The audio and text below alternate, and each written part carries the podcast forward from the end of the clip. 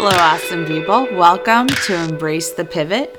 I'm Dr. C. Robinson, your host for the show. Join me as we discover what pivoting actually means and how you can embrace your pivot during life's transition.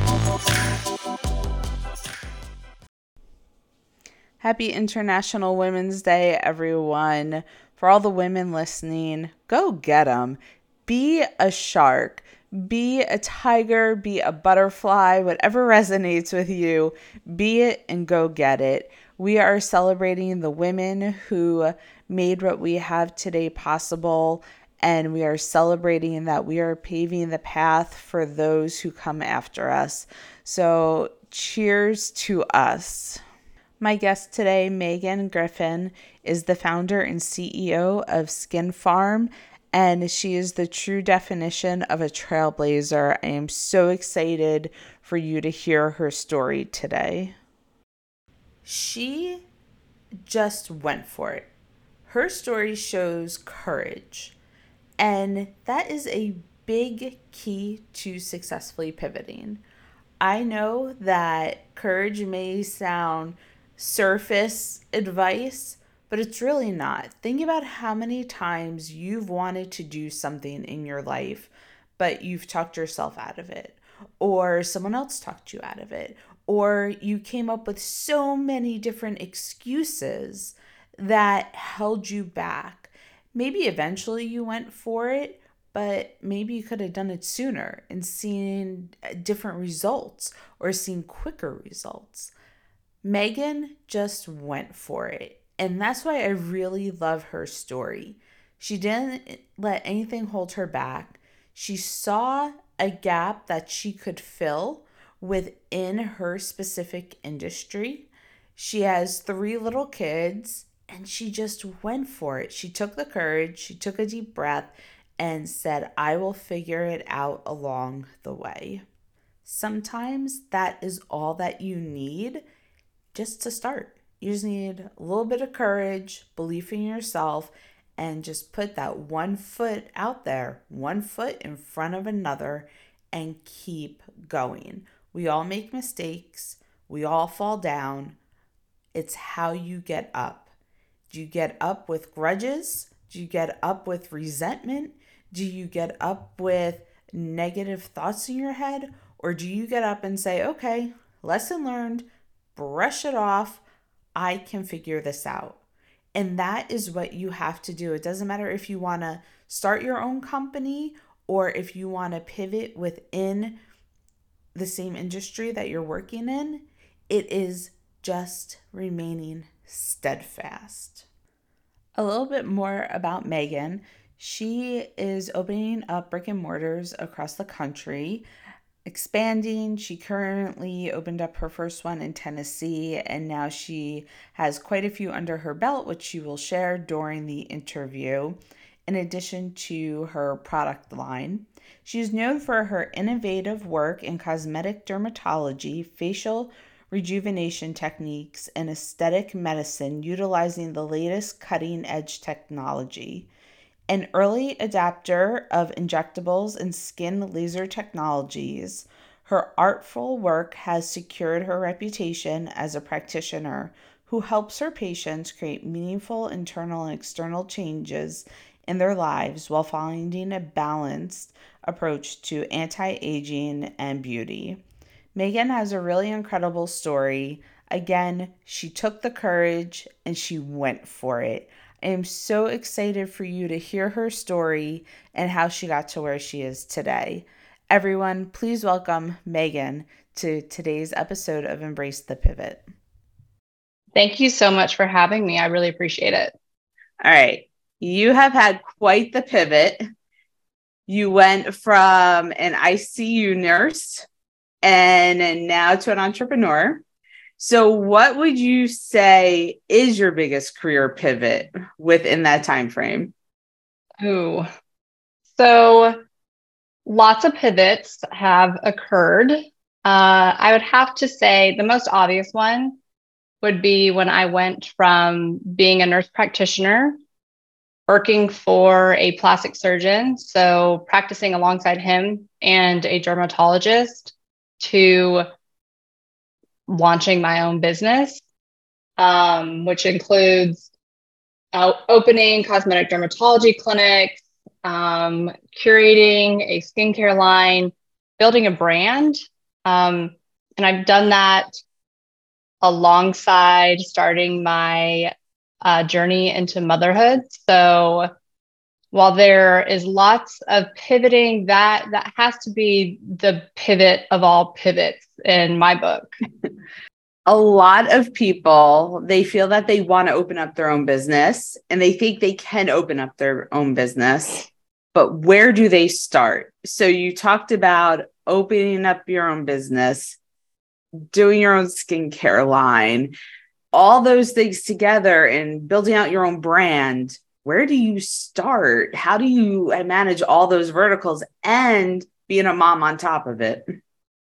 That's a good question. I think I might've blacked out, but you know, so in 2016, I was building the company before we opened Skin Farm in 2017. And 2016 is also when I had my first of my three children. And I never had the intention of opening a business and being an employer, an entrepreneur. It just kept becoming more and more evident that if I wanted to gain control over the experience that patients, clients, and customers were having in this space, that I was going to have to do something about it. So it went from me identifying it to like being annoyed and complaining to understanding that I was going to have to actually do something about it, which meant starting my own company. I think that the timing was kind of right before this industry just really became super popular. And the timing was also, as I mentioned, when I started my journey into motherhood. And I can't decide if it was just like, oh, they, you know, how interesting that happened together, or if becoming a mom, carrying a child, delivering a child was empowering to the point that, and I think a lot of women experience this, that you're kind of like, well, what can I not do now? So I think it lit this fire within me that even further, you know, encouraged me to take this scary leap. But for me, it's just all happened so organically, and that it was selfishly brought about from a desire that I had, that I wanted as a patient, that I wanted the experience to be as a patient in this industry. And thankfully it clicked. And that's what a lot of other people happen to want too. So it's, you know, I didn't, as I mentioned, I wasn't always wanting to start a company. It just came from this personal passion. And flash forward 6 years later, we have 5, soon to be 6 clinics and a skincare line that is sold throughout the country. I never dreamt that it would be what it is today. And I look forward to doing even more. Thankfully, as I mentioned, a lot of people are catching on to the Skin Farm way, which I do find unique in a somewhat saturated industry. So you mentioned something very profound. You said that once you start your own skincare line, you wanted to be a patient in this industry. And I've never heard anyone that I've interviewed say that. They might have thought it, but they've never said that. So how did that help you build out your brand and build out Skin Farm? The clinic came first in 2017, and then the skincare line came second in 2018. And the clinic was the entire, like, the experience that I wanted, where I really wanted to combine a professional, safe, clean environment with a welcoming, luxurious, like, inviting environment. And it was, I just wasn't seeing those two things combined. So the clinic, the brand was launched upon that idea. And then the same thing happened with the skincare line, and that I was seeing, I couldn't really instruct my patients to use a whole skincare line that I truly believed in. So the same process occurred where I said, okay, well, I'm just going to take things in my own hand and start my own skincare line.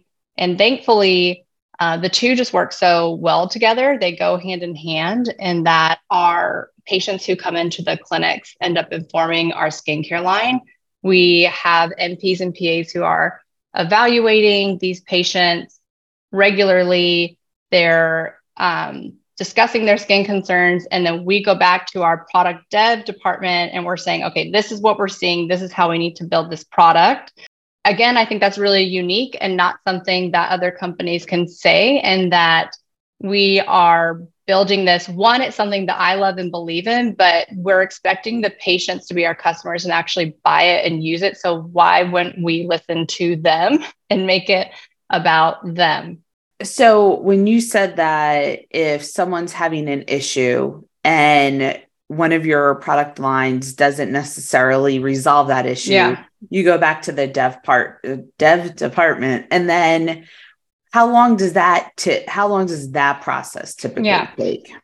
So I think that there's room for every person to experience Skin Farm both in clinic and at home.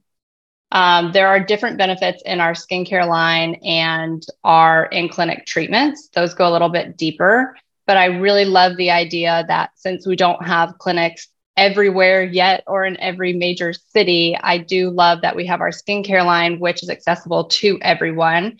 And we do see amazing before and afters, amazing results treating common skin disorders like acne, melasma, rosacea. And that's from using just our skincare line.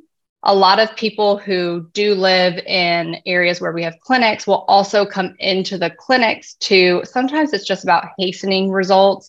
You can get there a little bit faster when you visit us in clinic. And then of course there's injectables that we do in clinic, which can't be administered at home. So there's benefits to both. And obviously it's ideal if you can do both of them, but I've been truly amazed the kind of results that we've been able to achieve through people using our at-home skincare. As you were building out your team and your very first clinic location, what was one of the main obstacles or challenges that you faced, and how were you able to manage that mindset to forge forward?